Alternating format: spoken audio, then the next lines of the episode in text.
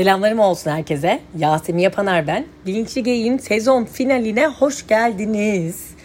Normalde sezonu annemle çekeceğim bir bölüm içinle kapatmak istiyordum ama kapatamıyorum. Çünkü kendisi kabul etmedi. Daha doğrusu kabul etti ama sonra hep erteledi derken ben de Costa Rica'yı kaçıverdim biliyorsunuz.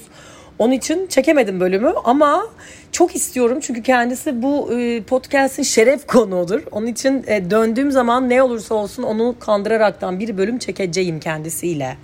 Efendim benim niyetim bugün birazcık toparlama yapmak bugüne kadar konuştuklarımızı bir de Instagram'dan sizlere birkaç tane soru sordum. O sorulardan bazılarına elimden geldiği kadar yanıt vereceğim. Kendim yanıt veremediklerimden bir tanesini de Rida'ya sordum. Benim Rida Crush'ı bilirsiniz. Sandola terapinin kurucusu. Lütfen takip ediniz kendinizi ki beni yakından takip edenler Rida'yı bilirler. Ben senelerdir Rida ile terapi alıyorum ve de çok çok çok memnunum. Efendim sesim birazcık garip geliyor olabilir. Şu anda Costa Rica'da hostelimde acele acele çekmeye çalışıyorum bu bölümü odaya arkadaşlarım gelmeden. Ve de telefonumla çekiyorum. Yani böyle yanağımın kenarında duruyor, omzumun üstünde duruyor telefon ve ben bıdı bıdı konuşuyorum. Onun için üzgünüm birazcık kalitesiz geliyor ise şayet. Şimdi biliyorsunuz ki bugüne kadar bir sürü güzel insancıklar ağırladım. E, bayağı güzel aile kavramı üzerine konuştuk. Sonra da kendim küçük küçük bölümler attım. Kendi ailemden örnekler verdim ailede başlıyor her şey dedik ama aslında senin bakış açında bitiyor dedik her bir şeyi. Bilinçli anne üzerine konuştuk. Sonra aileden özgürleşme konusunu konuştuk. Ki bazı sorulardan gördüm ki aslında podcast'teki her bölümler de dinlenmemiş. Çünkü bazı soruların cevapları hatta çoğu sorunun cevabı aslında zaten bölümlerin içinde var. E mesela ailenin için aile eden özgürleşmek bölümünde özellikle vardı Seda Erkman'la çektiğimiz. Onun dışında çiftleri konuştuk biliyorsunuz. Çünkü en minik aile aslında çiftler. Sonra ailene rağmen başarılı olmak konuştuk. Sonra seçilmiş ailemden, kendi arkadaşlarımdan bahsettim. Onları konuk aldım. Çocuklardan bahsettik, çocuk terapilerinden ve de tasavvufta aileden. Yani aslında her birimizin kardeşliğinden bahsettik ve gelen sorulardan çok fazlası aslında aileler çoğu zaman haklı mıdır sorusu. Şimdi eğer aileden özgürleşmek bölümünü belki de tekrar dinlerseniz orada zaten anlatıyoruz. Biz kendi hayatımızın sorumluluğunu aldığımız zaman bu sefer ne oluyor? Evet belki hata yapacağım evet ama ben kendi sorumluluğumu alıyorum. Ben hatalarımdan öğrenmek istiyorum. Bana karışmayın deme hakkımız daha bir oluyor.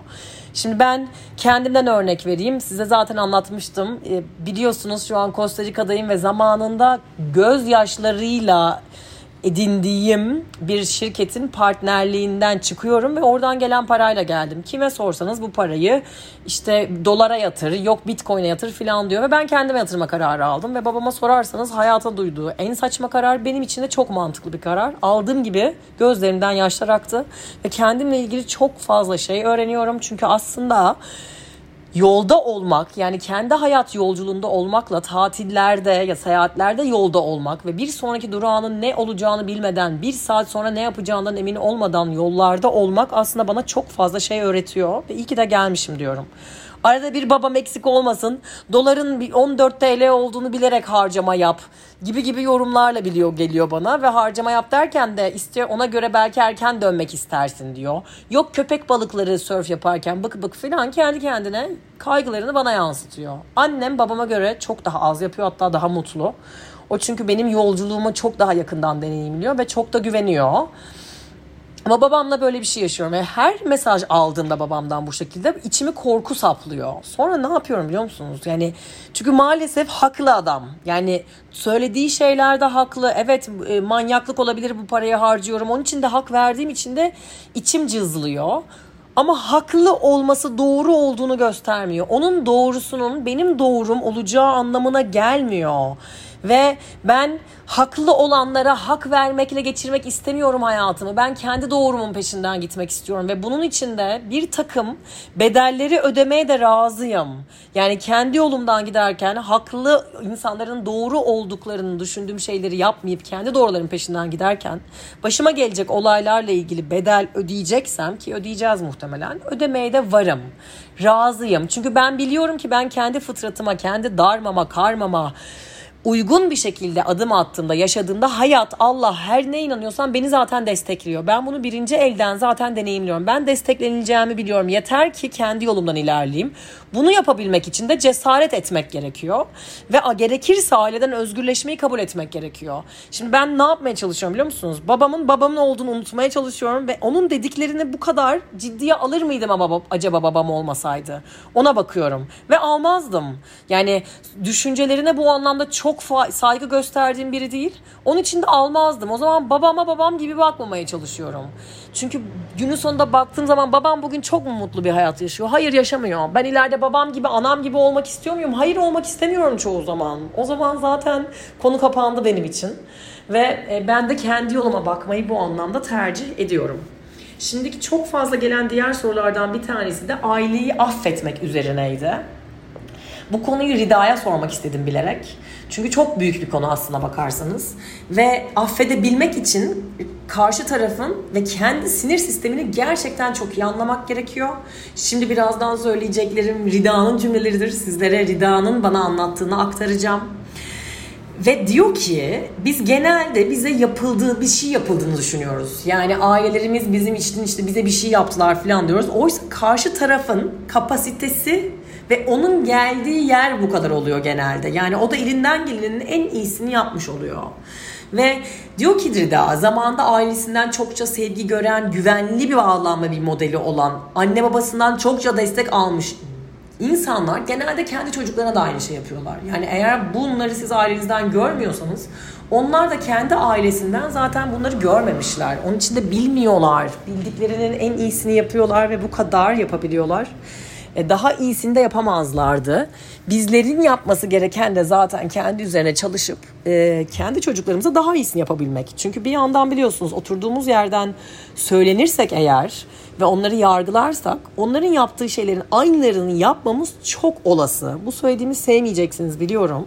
Hayır ben hayatta yapmam diyeceksiniz ama ben annemde gıcık olduğum her özelliği kendimde görüyorum.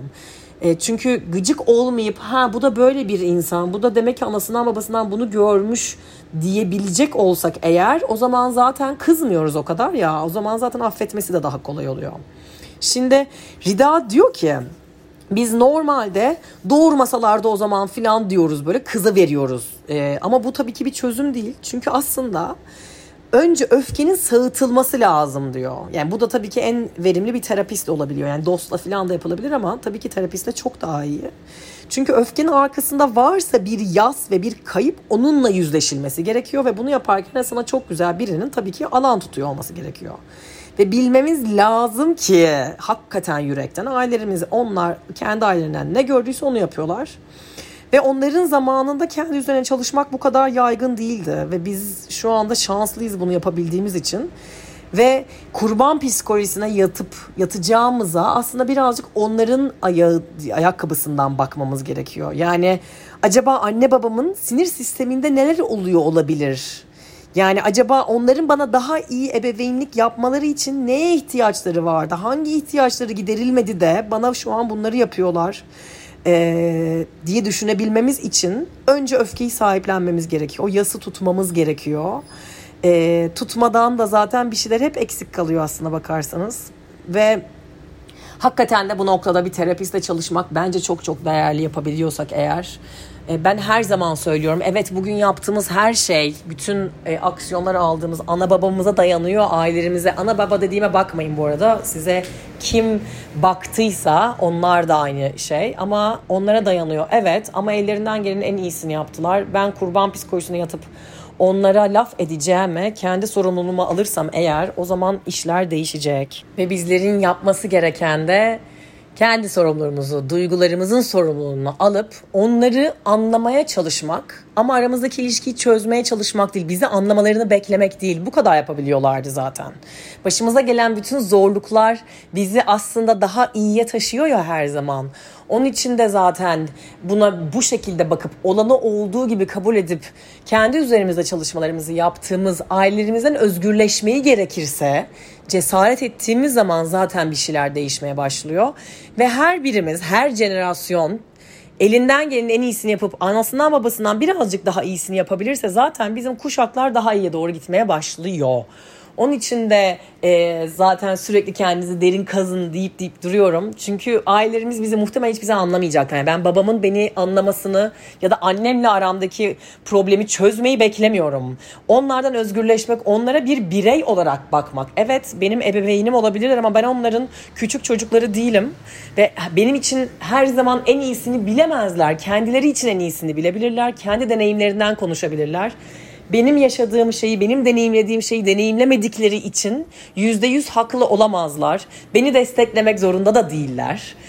Çok güzel olur destekleseler ama ben kendimi desteklemek zorundayım. Ben kendime vermek zorundayım. Ben kendi elimden tutup kendi yanında olmak durumundayım. Bunun için de kendi üzerimden çalışmak, gerekirse aileden özgürleşmek durumundayım. Zaten ben kendi yolumdan emin olduğum zaman, kendi ayaklarımla sapasağlam yere bastığım zaman zaten ailem bana inandı inanmadı vesaire filan falan daha az önemli oluyor. Ben şimdi bakıyorum babam benim yoluma çok da anlamıyor, şey yapmıyor, güvenmiyor ama ben o kadar güveniyorum ki kendi yoluma. Bana güvenmesi gerekmiyor.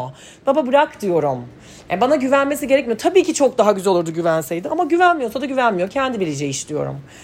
Ama ben kendi yolumdan çok eminim ve buraya gelmek için de çok çalıştım. Onun için eğer kendi yolunuzdan çok emin olursanız, oraya gelmek için çalışırsanız zaten ailenizin söylediği bir kulağınızdan giriyor, bir kulağınızdan çıkıyor. Ve bilin ki ellerinden gelen en iyisini yaptılar ve bu kadar yapabildiler. Ve bizlerin daha iyisini yapabilmemiz için de okları daima içeri çevirmemiz gerekiyor diyorum. Ve bu sezonun sonuna geldik. Diliyorum ki anamı kandıracağım geri dönünce ve onunla bir bölüm çekeceğim. Ee, ve tekrar kavuşacağız. Zaten kavuşmaya da devam ediyoruz. Sizleri çok çok çok seviyorum ve kocaman öpüyorum. Gelecek sezonlarda kavuşmak dileğiyle.